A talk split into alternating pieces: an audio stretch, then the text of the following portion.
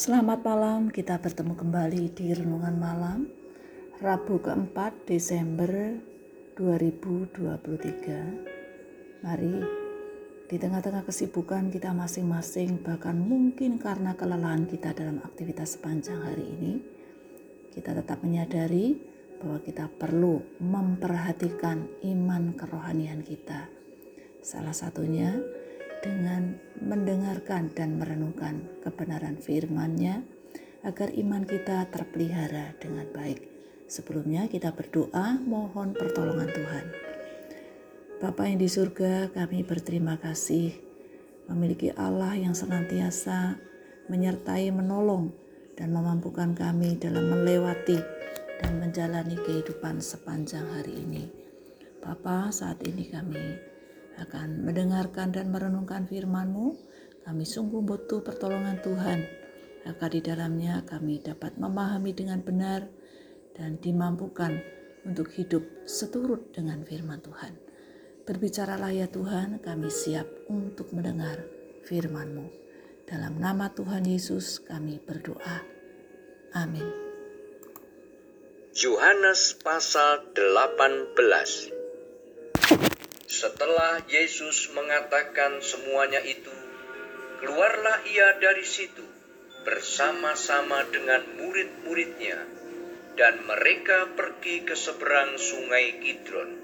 Di situ ada suatu taman, dan ia masuk ke taman itu bersama-sama dengan murid-muridnya.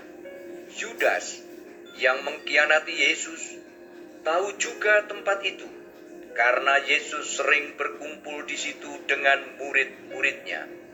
Maka datanglah Yudas juga ke situ dengan sepasukan prajurit dan penjaga-penjaga bait Allah yang disuruh oleh imam-imam kepala dan orang-orang Farisi lengkap dengan lentera, sulu, dan senjata. Maka Yesus yang tahu semua yang akan menimpa dirinya, maju ke depan dan berkata kepada mereka, Siapakah yang kamu cari? Jawab mereka, Yesus dari Nazaret.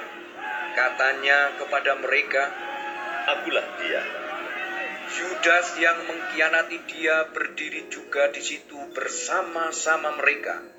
Ketika ia berkata kepada mereka, Akulah dia Mundurlah mereka dan jatuh ke tanah. Maka ia bertanya pula, Siapakah yang kamu cari? Kata mereka, Yesus dari Nazaret. Jawab Yesus, Telah kukatakan kepadamu, akulah dia. Jika aku yang kamu cari, biarkanlah mereka ini pergi. Demikian hendaknya supaya genaplah firman yang telah dikatakannya dari mereka yang engkau serahkan kepadaku tidak seorang pun yang kubiarkan binasa. Lalu Simon Petrus yang membawa pedang menghunus pedang itu menetakkannya kepada hamba imam besar dan memutuskan telinga kanannya.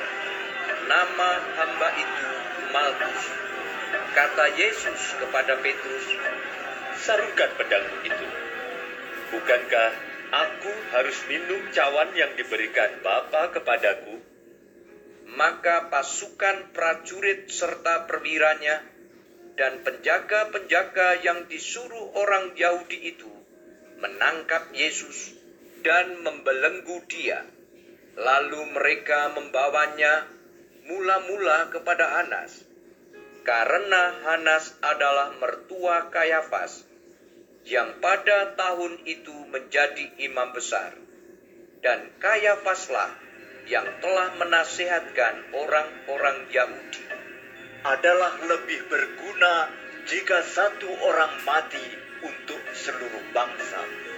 Simon Petrus dan seorang murid lain mengikuti Yesus.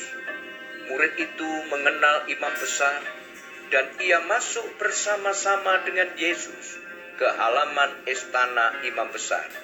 Tetapi Petrus tinggal di luar dekat pintu.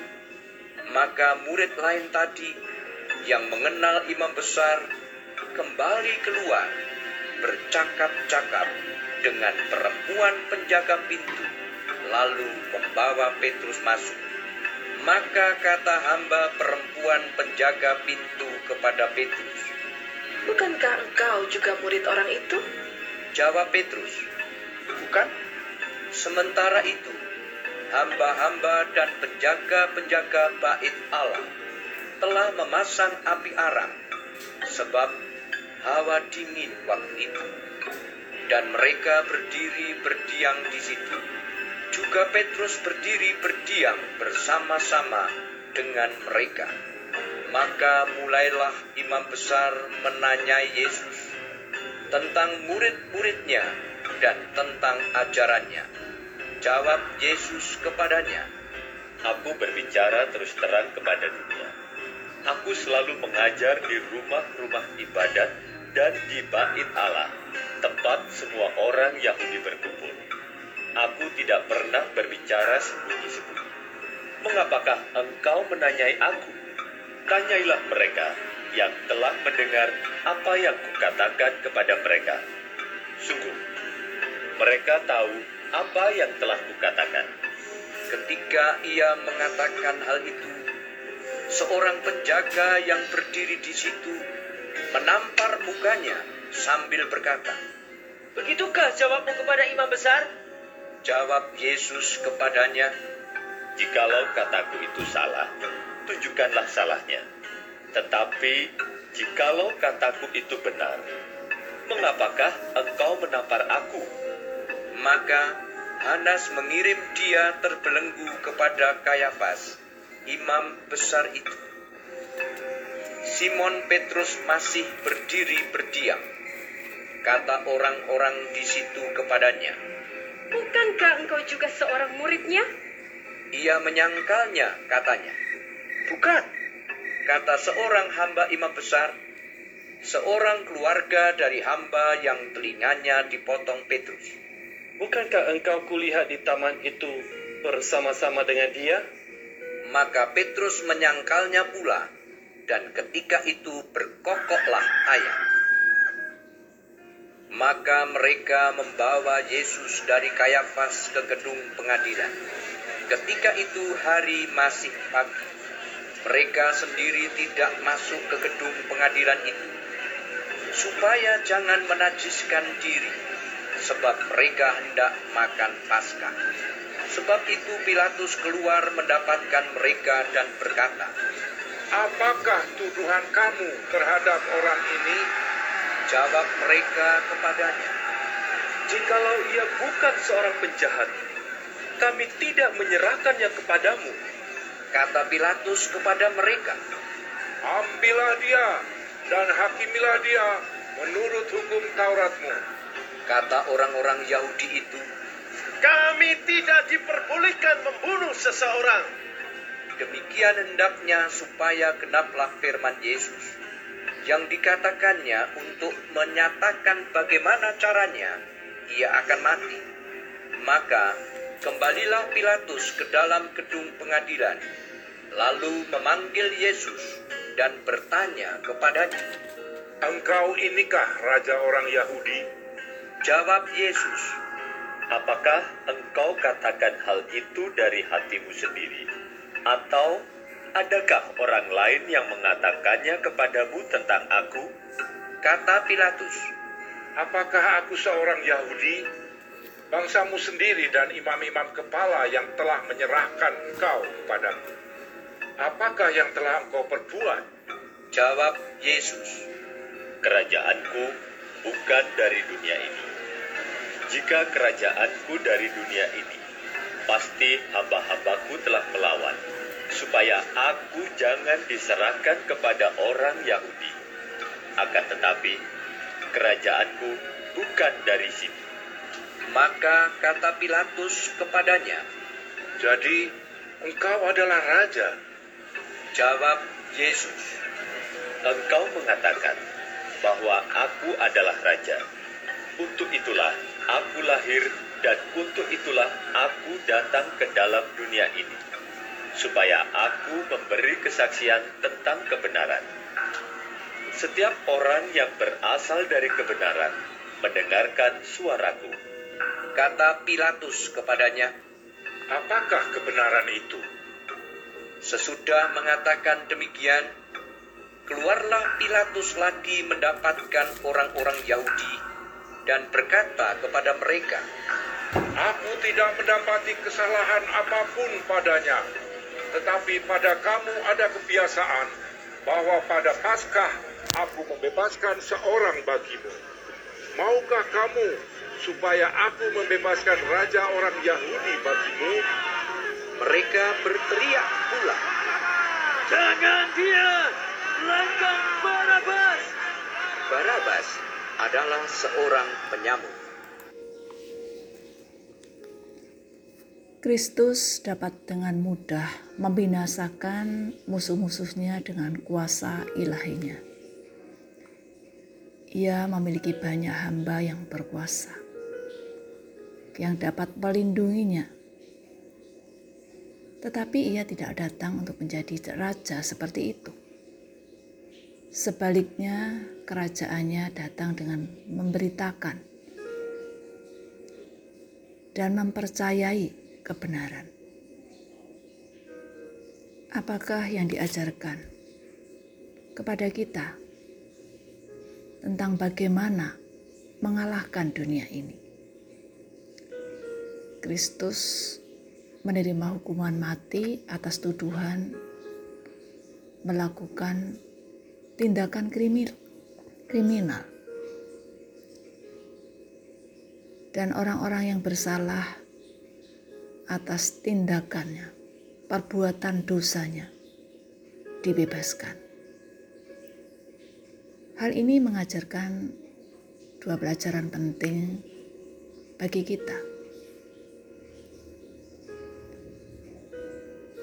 Karena baik dosa maupun pemeliharaan ilahi itu dinyatakan.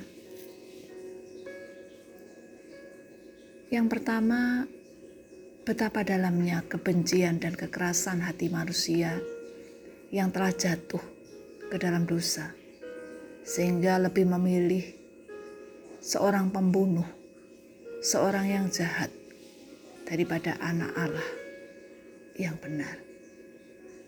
Kedua, mengajarkan kita, mengingatkan kita betapa dalamnya kasih Allah, sehingga Ia mengutus anaknya untuk mati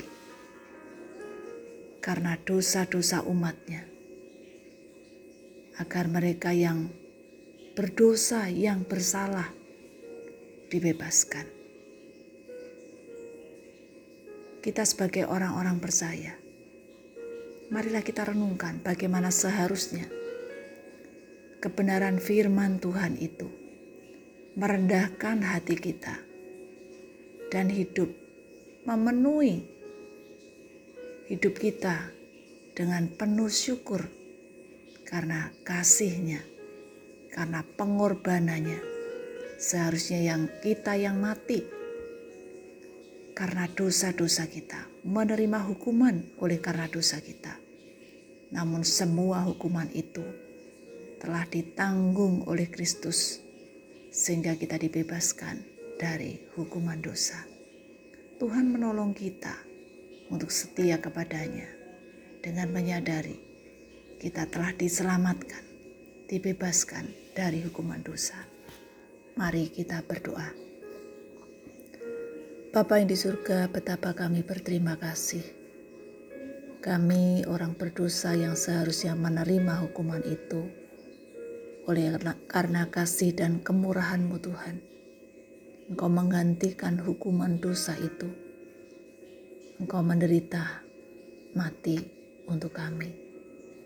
Tuhan tolonglah kami agar kami dapat menyatakan ungkapan syukur itu dengan hidup benar dalam pandangan Tuhan, karena kami adalah orang-orang yang sudah dibebaskan dari hukuman dosa itu. Terima kasih ya Tuhan, terima kasih. Terpujilah nama Tuhan. Kami bersyukur dalam nama Tuhan Yesus. Amin. Bapak Ibu sekalian, selamat malam, selamat beristirahat. Tuhan Yesus memberkati. Amin.